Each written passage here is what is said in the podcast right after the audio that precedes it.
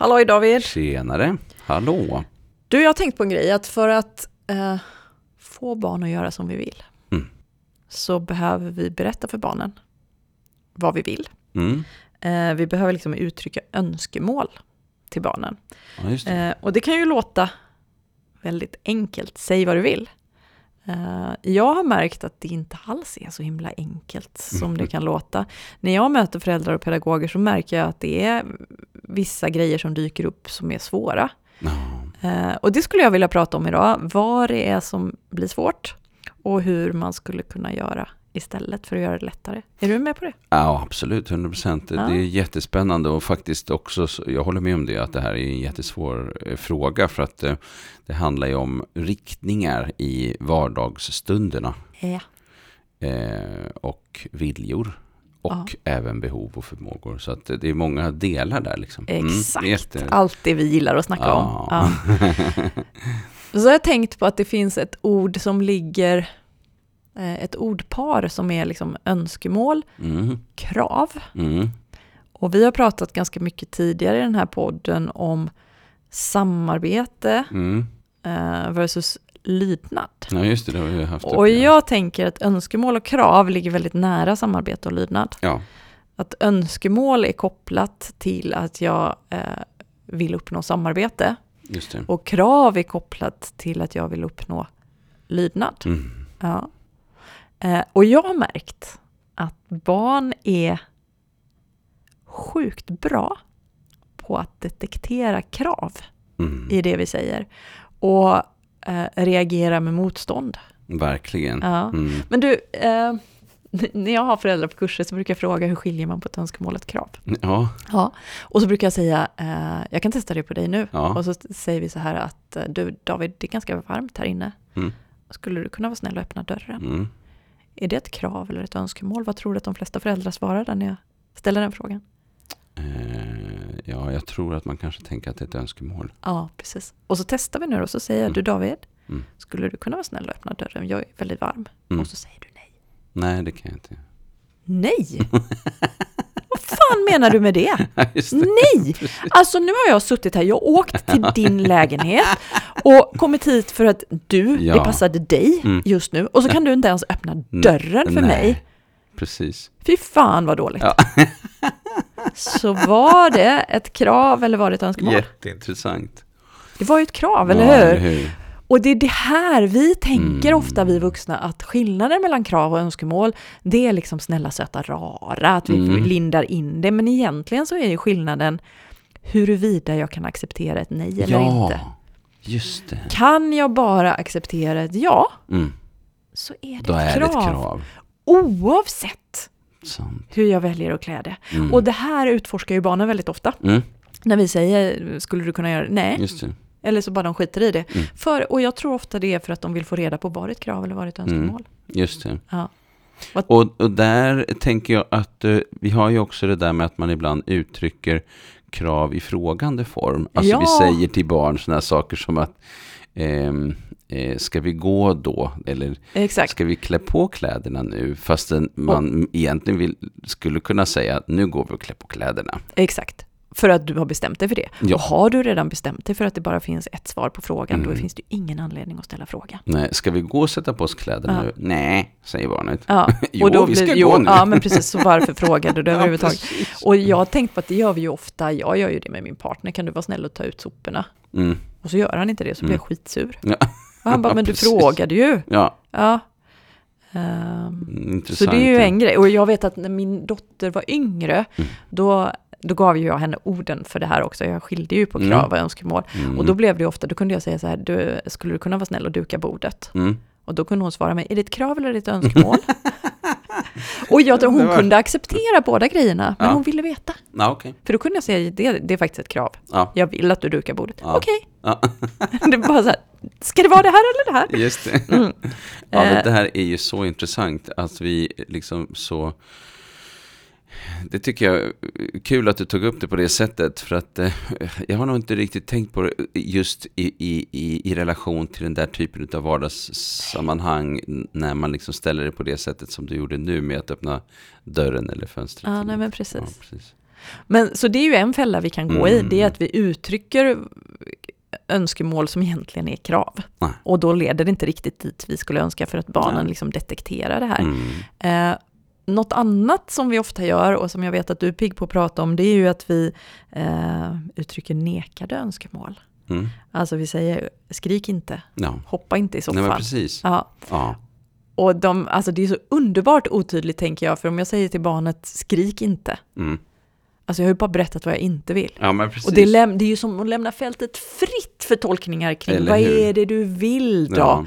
Ska jag vara helt tyst? Ska jag sjunga? Ska jag viska? Jo. Ska jag prata vanligt? Nej. Och var gäller det här? Är Nej, det bara i det här precis. rummet? Är det ute också? Hur länge? Ja. Är det bara nu, resten av dagen, hela Extremt livet? oprecist. Ja, så om jag vill att mitt barn ska göra någonting Mm. så är det ju rätt värdelöst att berätta vad jag inte vill. Ja, det utgår ju också ifrån till 100% att barnet har en bra strategi för att hantera, eh, liksom att hitta ett alternativ. Mm. Precis. Eh, och, och det kan vi ju inte alltid utgå ifrån. Och när vi har att göra med små barn eller vi har att göra med barn eller ungdomar med olika typer av funktionsnedsättningar, då vet vi att det där kommer att vara väldigt problematiskt. Och, men, men samtidigt så är det ju så att även för vem som helst, även vuxen, vanligt fungerande, vad som, så är det ju inte alls eh, jättetydligt när man säger vad man inte ska göra. Nej, precis. Och eh, jag, när jag har föräldrakurser, då gör jag en övning med mina deltagare apropå det här med att uttrycka tydliga önskemål. Mm. Eh, och jag brukar inte introducera övningen speciellt mycket, utan jag ber bara en av deltagarna lämna rummet. Mm. Och när den personen är borta så kommer vi andra överens om vad den personen ska göra när den kommer tillbaka. Mm. Och det brukar vara typ stå på ett ben och Mm. flaxa med armarna eller Ja. någonting sånt. Och så när personen kommer tillbaka, då ska vi få den här personen att göra det Mm. som vi vill. Men alla önskemål vi uttrycker måste innehålla ordet inte eller sluta. Så när personen kommer tillbaka går den ju ofta och sätter sig på sin plats. Ja, Och då är första, ja, precis, sitt inte där. Nej. Nej, och då går de och sätter sig någon annanstans och så är det nästa som säger sitt inte. Nej. Nej, då, då, ibland så är ju folk lite galna så då lägger de sig ner. Ja, men du ska inte ligga ner. Nej, gud, och så fortsätter vi så här en lång stund. Mm. Mm. För att illustrera Ja, hur svårt det hur blir. svårt det blir. För den Så här bra. personen som har gått ut vill ju göra det vi ber om. Ja, precis. Vill Och vara samarbetsorienterad. Och är smart och har viljan. Och ändå så är det svårt att Mm. göra det som vi uttrycker eftersom vi inte uttrycker vad vi vill utan bara Mm. vad vi inte vill. Mm. Och det där är en väldigt bra illustration av problemen med, med nekade önskemål. Ja, och jag tänker också, jag, jag fick en bild här när du, när du berättade, och det är att tänk en körskola där man bara kör en nekade önskemål, att man ska lära sig Sväng köra inte bil. höger här. Sväng inte höger, tryck inte så hårt på gaspedalen. Alltså, alltså Och bara sånt där. livets körskola så är det faktiskt väldigt många vuxna som i alla fall halva tiden Mm. säger just sväng inte höger. Ja, ja, jo, Ja. verkligen. Och eh, eh, i alla möjliga sammanhang. Eh, jag brukar eh, jobba med den här frågan och ställ, eller faktiskt ställa frågan till pedagogisk personal som jag träffar. Det har jag gjort till hur många som helst. Det måste ha varit flera tusen hittills. Där jag ställt frågan hur, hur många som har, alltså för det första, eh, den här frågan om att eh, inte säga inte. Mm. Eh, hur många som känner till det, att, att man brukar säga att man inte ska säga inte. Och det är ju alla i princip. Mm. I, I pedagogiska sammanhang så vet folk att man inte ska säga inte. Ehm, och sen brukar jag fråga hur många som har testat att eh, eh, göra det på, en, på ett systematiskt sätt. Mm. Och då brukar jag få kanske mm, några enstaka procent Mm. eh, som räcker upp handen. Och eh, då har jag frågat dem om eh, sånt som till exempel hur det var. Och jag har brukat börja och fråga, var det lätt? Mm. Nej, säger folk, det var inte lätt. För det man ska göra då, det är att istället för att säga då något med inte, så ska man ju då säga vad man ska göra istället. Mm. Och, och det kallar vi då positiv omformulering ju. Ja. Ehm, och så det här med nej, stopp och inte är ju liksom ett, ett dilemma. Eh, ibland har någon sagt så här, men, men om jag inte ska säga inte, kan jag säga stopp istället? Mm, det är lite likt faktiskt. Ehm, och eh, det kan också bygga på att man ibland använder sig av, till exempel så finns det en liten bok för, för barn som heter Stopp min kropp. Mm. Eh, och då får barn lära sig att använda stopp eh, eh, som, som att nu, nu har det gått för långt. Och en del använder det i lekar och sånt där, att det, det känns som att nu, nu klampar du in här på ett stopp, säg, kan barn säga då. Sen finns det ju dilemman där, när i leken, om man bara säger stopp till någon, mm. så blir den väldigt liksom, ställd. Mm. Vad ska jag göra nu? Eh, och, men det här är intressant. Och sen så när man då går vidare och kollar på hur blev det då när folk använde sig av den här strategin, mm. positiv omformulering? Och det tycker jag är jätteintressant, för då är det eh, det handlar ju om att till exempel istället för att säga typ spring inte i korridoren så säger man vi går i korridoren eller mm. kasta inte sand så säger vi här kan du hälla sanden eller nej nej nej du får inte vara där uppe så kanske vi säger eh, kom ner, kom ner här och lek med oss. Um, i heta stunder så är vi väldigt, och det här måste ju vara kopplat till vår hjärna tänker jag. Någon slags, liksom den här eh, savannhjärnan på något sätt, liksom som, som reagerar. Att vi, vi var tvungna för överlevnadens skull att vara väldigt bra på att liksom se när det var fara och färde liksom på något sätt. Eh, men sen att omformulera det här sen till någonting positivt, det kräver liksom andra processer utav hjärnan. Det är som att andra delar av hjärnan måste aktiveras för att vi måste först stoppa, alltså springer ett barn ut i gatan så, så kanske vi, nej du får inte springa. Så, mm. det, det, är ju rimligt liksom, det är ju en akut situation. Eh, men i vissa situationer så är det ju bättre att vi stoppar upp oss själva och tänker till innan vi så att säga hojtar någonting för att det blir helt enkelt inget bra. Och vi lämnar över till barnet att hitta en strategi. Och när jag har frågat personal som har jobbat med det här på ett systematiskt sätt, många har prövat på hemmaplan och tyckt att wow, det här funkar ju jättebra. En del har gjort det gentemot sin partner. En del har gjort det gentemot sina egna barn och tycker liksom att oj vad annorlunda det blir när jag säger vad man ska göra eller vad man skulle kunna göra eller vad man bör göra mm. eller så. Um, um, och säga då till exempel vi går i korridoren eller vad det nu handlar om för någonting. Um, nu, nu äter vi långsamt eller någonting. Vad blir skillnaden då? Ja, och så beskriver de så här. Att dels så är det vissa typer av beteenden eller handlingar som inte blir lika problematiska.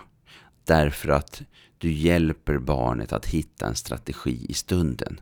För att du kan helt enkelt, du tillhandahåller en strategi man kan se att det händer någonting, till exempel i en barngrupp. Och det tänker jag också att det kan vara mellan syskon ibland, om man jobbar med det väldigt drivet.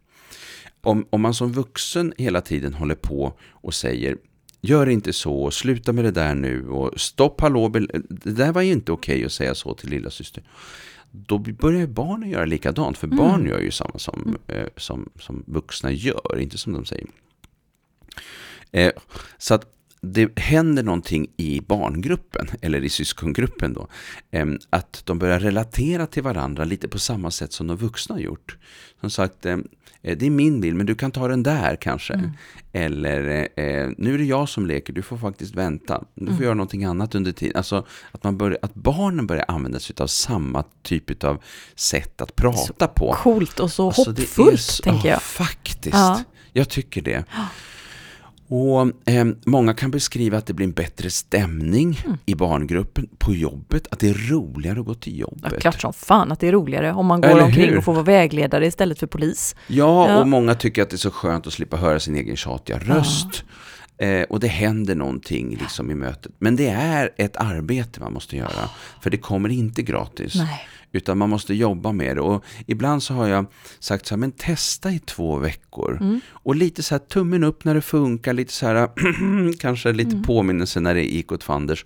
Och sen hjälp varandra och se vad som händer. Ja. Och ehm, eh, jag har fått väldigt många att lova att de ska göra det genom årens lopp. Mm. Men eh, sen hur många det sen har blivit, det vet jag inte.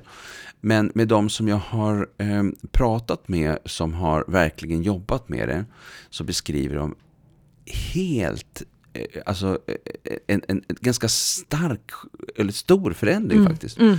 Eh, en stark upplevelse. Eh, och de kan också beskriva sådana saker som att ja, men min relation till det här barnet har blivit helt annorlunda. Nu kan vi ju samtala om olika saker som vi inte har kunnat prata Nej. om förut. Han har öppnat sig eller, eh, eller hon har börjat hitta bättre, andra strategier. Liksom, eller hon, hon gör på ett annat sätt nu. Vi har inte alls lika mycket mm. konflikter. Eller de här utbrotten har minskat jätte, jättemycket. Mm. Och jag tycker att det är spännande att trots att det är så många, alla räcker upp handen i princip på det här med, har du, känner du till att man inte ska säga inte, men att det är så få som har gjort det på ett systematiskt sätt. Ja. Och att värdet hos de som har gjort det systematiskt är jättehögt. Ja. Och ändå så sprider det sig inte ordentligt. Jag har till, till exempel eh, haft Eh, pedagogisk personal som har gått från en plats till en annan. Och då har de slutat att använda strategin på det nya stället. Eh, och eh, sen sa ja men jag gjorde det för några år sedan. Det var jättebra. och så liksom, men vad är det som gör att det inte fort, du har fortsatt då? Ja. Nej, men det har liksom inte blivit så. Och, och, då är det som att det här är ju en metod som man så att säga behöver upprätthålla. Man behöver ja. prata om ja. den och diskutera och sånt där. Men det är väldigt, väldigt, nu har jag, det, jag har inga vetenskapliga alltså så här siffror på det, men det är otroligt starka berättelser. Mm. Och det är, jag har inte hört något negativt kring det. Det som man kan vara viktigt att vara vaksam på, är att vi ska ju inte alltid bara säga vad barnen ska göra. Mm. Därför att det blir ju liksom en lydnadsfråga i det där också som vi har varit mm. inne på förut. Utan, men vi kan ju också använda det med, som en eh, som en påminnelse. Hur var det nu vi skulle göra med sanden? Just det. Precis. Ja, precis. Den ska ju vara i sandlådan. Så var det ju. Ja, precis. Ja. Hur var det nu vi gjorde när vi gick till maten? Ja. Liksom? Eller vad det nu handlar om för någonting. Eh, hur var det nu vi gjorde med besticken eller vad så var det nu kan handla om för någonting. Och jag tänker på en annan grej när vi använder ordet inte, det är mm. ju just det här att vi, vi riskerar att skapa impulser i barnen att göra just precis det som vi säger. Inte, ja. Så om jag säger till dig nu David, se inte framför dig att du ställer dig upp och hoppar på ett ben. Mm så gör jag det. Du gör ju inte det, mm. men möjligen så fick du faktiskt en bild ja, i huvudet av ja. att du ställde dig upp och hoppade mm. på ett ben. Så genom mina ord så mm. skapade mm. jag en tankemässig impuls ja, hos dig. Och nu är du vuxen och har utvecklat en mm. viss grad av impulskontroll, så du tänkte bara, du gjorde inte. Jag? Men, ibland. Eh, men barn har ju inte samma impulskontroll. Så om vi säger till ett barn, idag vill jag inte att du kastar sand på skolgården så är risken stor att ungen gör just det, för jag har ju planterat den bilden mm. i huvudet på barnen. Idag Precis. vill jag inte att ni gungar på stolen. Nej. Och det har jag också tänkt på ibland när man kommer till skolor och ibland också förskolor när det sitter så här en regellista i kapprummet. Här springer vi inte i korridoren, vi använder inte mobiler mm. på lektionerna, vi klättrar inte i träd. Det är som en jävla meny på grejer som ungarna kan hitta på att göra liksom. precis. Så, mm. Vill mm. man göra revolt då läser man den där eh, listan. Nej men precis. Det som, ja, ja här får nej, du din mm. impulslista. Men du, vi har pratat om krav och vi har mm. pratat om nekade önskemål. Ja. Det sista problemet som mm. jag har märkt som ställer till det, det är att vi gör väldigt otydliga önskemål ja. till barnen. Mm. Eh, om jag säger till dig nu, David, skärp dig. Mm. Ja, men precis. Vet du vad jag menar då? Mm. Men det är inte snyggt här, vi ska ju städa upp, det är inte snyggt. Nej, precis. Vad är snyggt? Gör det i ordning. Ja. Ja. Precis. Och vi, det är så mycket sådana här grejer som vi säger till barnen, ah. eh, som ibland undrar om vi ens själva vet. Nej. Vad vi skärp dig, vad menar jag egentligen ja, men när jag precis. säger det? Um, nu räcker det. Ja, lek fint, var snäll mot ja. din bror. Ja, men precis. Turas om på gungan. Ja. Alltså om vi säger det och det funkar, ja, turas om på sak. gungan, ja, ja men, men jättebra. Nice. Men om jag blir förbannad för att ungarna inte turas om på gungan, fast Nej. jag har sagt att de ska turas om på gungan, mm. då behöver jag kanske fundera över var jag är tillräckligt Exakt. tydlig. Exakt. Lyssna på mig. Mm. Allvarligt talat, vad menar vi när vi säger det? Ja, jag hör precis allting du säger, ja. även om jag tittar åt ett annat håll. Ja, Ofta precis. menar vi typ, jag vill att du tittar på mig under tiden jag pratar med dig. Mm. Och tar in. Och tar in. Mm. Och sen när jag har sagt klart, då vill jag att du gör precis det jag sa att du skulle göra, utan att ifrågasätta. Mm. Det är typ det jag vill när jag säger lyssna på mig. Mm. Men varför säger du inte det då? Nej, precis. Ja, kanske för att det låter inte så fint. Nej. Men Alltså om jag inte kan uttrycka vad det är jag vill, hur kan jag då kräva av barnet mm. att hon ska göra det jag vill? Ja, men precis. Och det här, eh, jag kommer ihåg vi hade ett begrepp under psykologprogrammet som, som hette om någonting har ett högt instruktionsvärde ja. eller ett lågt instruktionsvärde.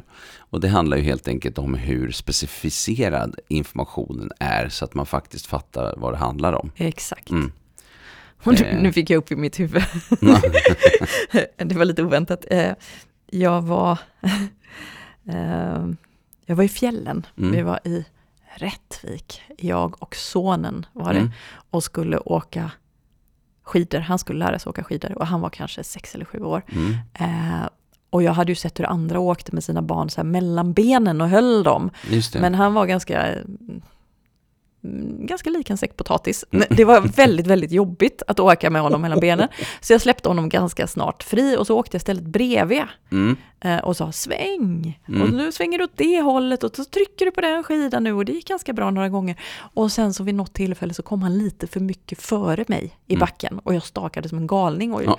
körde precis bakom honom och så ropade det, gick bara fortare och fortare och fortare. Han Mm. bara körde Oj, rakt fram och Jesus. så ropade jag sväng! Och han svängde inte. Men sväng Hampus! Och han svängde fortfarande inte och så åkte han hela vägen rakt ner och så hamnade han i det här orangea nätet. Oj, Vi var i banbacken ska jag säga, så Ja, det var inte det. så himla farligt. Men det orangea nätet Tur som att är uppspänt längst ner. Mm. Och när jag hade trocklat ut honom ur det där och så bara, men älskling, varför svängde du inte? Jag sa ju att du skulle svänga och då sa han, men mamma, du var ju inte tillräckligt tydlig, du sa inte åt vilket håll jag skulle svänga. Ja, det är en ganska gullig historia, tycker jag. Ja, På tal om bra. vikten av att vara tydlig. Ja, men precis. Sväng. Åt vilket håll då? Ja. Mm. Och jag hörde, jag var på café häromdagen och då hörde jag en pappa som sa till sin dotter, sitt som folk. ja, den är ju jättebra. Den är god. Mm. Det var ganska tydligt att hon hade ingen aning om vad det betydde kan jag Nej. säga. Sitt som folk. Och det här är ju lite samma sak, Mm. alltså det är ju inte en positiv omformulering, men det är ju en omformulering vi behöver göra. Vi Mm. behöver, behöver göra en mer specifik. Liksom. Ja. Verkligen. Och det här, det är ju otroligt intressant hur, hur eh, icke-analytiska vi vuxna ibland kan vara i sådana här typer av situationer. Att vi liksom bara kör på i Ja. ullstrumporna. Och sen liksom så blir vi förbannade och- när barnen inte gör, Mm, eh, eller irriterade när de inte gör det vi sa. just det. Och glömmer att fundera Och- över vad det till, tillräckligt tydligt Ja, och då tänker jag så här att eh, där kan man ju... Eh, man, man kan ju ibland ha liksom, kontrollfrågor. Är du med på... Mm. Liksom, eller hur tänker du nu Mm. eh, när jag säger så här? Bara för att se hur, hur har man tolkat det? Mm. Och ibland har jag faktiskt gjort så här, jag är inte säker på att jag var tillräckligt tydlig. Mm. Kan du berätta för mig vad du just hörde att jag bad dig om? Ja, just det. Ja. Eh, när jag verkligen är mån om att ungarna ska, ska vara med. Liksom. Och då att ta det på sig själv, att Mm. inte säga jag är inte säker på att du förstod vad jag menar, utan snarare jag är inte säker på att jag var så tydlig som jag ville vara. Mm, Eh, så att jag lägger ansvaret på mig själv. När det. jag träffar pedagoger så har jag ofta, eh, när vi pratar just om önskemål, så brukar jag lägga på en lista eh, med olika önskemål och så ber jag deltagarna diskutera om de är Mm, mm. tydliga eller otydliga. Ja. Och det kan bli väldigt Va- intressanta diskussioner. Ja. om liksom, är det här tydligt eller är det inte Nej, tydligt? Ehm, så, och det kan Just vara det. typ så här, ja men turas om på gungan. Ja, ja, är det tydligt eller är det otydligt? Ja. Och en del tycker att det är jättetydligt, andra Ja. tycker att det är otydligt. Eller precis. kom och sitt här. Ja. Vad menar ni säger det till barnet? Mm. Eller ehm, gör det i ordning. Mm, Mm, vi ska gå ut, gör det i ordning. Eller eh, plocka undan på golvet. mm. Vad menar ni jag säger det? Nej. Egentligen. Och sen så har mm, ungen rullat ihop mattan Mm. och säger, men varför gjorde du det? Ja, men du sa ju att du skulle plocka ordning på golvet. Liksom. Vi går strax. Ja, den är bra. Mm. Riktigt tydligt. Väldigt tydligt. Mm. Minuterna är specificerade. Mm. Nej, men det här är ju eh, otroligt eh, eh spännande hur vi eh, kan kräva väldigt exakt information från alla möjliga håll. Till exempel om eh, tåget är försenat, och vill vi veta allting, vi vill ha svar på alla frågor om eh, eh, hur saker och ting ska hända, vad, vad- som ska ske i omorganisationen på jobbet. Då vill vi ha allting solklart framför oss. Och så är det otydlighet och det kan vara så att det ändå finns en hel del svar på en massa saker, men vissa saker finns det inte svar på. Men det har inte tydliggjort så att det inte finns ett svar på det. Nej. Eller att eh, den här informationen har jag ännu inte. Men så fort jag får reda på eh, hur det kommer att bli med just den här, den här frågan, eh, kanske vilken lokal eller vilken, liksom, Mm. då återkommer jag Mm. till er. Alltså att vi, behöver, vi vill gärna ha väldigt specifik information. Men sen kanske vi inte faktiskt är lika tydliga själva gentemot andra. Nej. Mm. Tror du att vi har varit tydliga i det här avsnittet nu David? Hoppas faktiskt att vi har varit det. Ja. Frågan är om vi har varit tillräckligt tydliga för hur man ska ta sig an frågan om att bli tydlig. Ja. Hur blir man en tydliggörare? Ja. Eh, Hur blir man tydlig själv? Eh, och jag tror att eh, ehm, du har ju, hade ju samlat på lite så meningar som man säger. Ja. Jag kan tänka att det kan finnas en poäng att samla på lite meningar. Mm. Eh, otydliga meningar. Och jag tänker att man kanske kan ta med sig barnen i den lilla Mhm. detektivprocessen. Att försöka samla på otydliga meningar. Eller möjligen då tydliga meningar. Exakt. Så att man liksom eh, skriver upp det. För det händer någonting när man skriver upp saker och ting, tänker jag. Eh, då, då ser man dem och de blir tydligare. Mm. Och sen att ge sig själv läxan också när man var otydlig. Att hur skulle jag ha uttryckt det här Ja, om jag hade varit tydlig? det. Ja. Mm. För det är också någonting jag gör just i mina grupper. Det är så Mm. här att först så får de göra sig medvetna om vad är det vi säger som inte är så tydligt. Ja, Och sen när de har gjort det, de är jätteduktiga på att komma på den listan, säga okej, nu väljer du ut fem och så gör du dem tydliga och då blir folk helt knäckta. Bara, Nej men det kan jag ju inte. Men alltså, det behöver du kunna. mhm, Ja, då behöver du öva dig på det. Liksom. just det. Ja.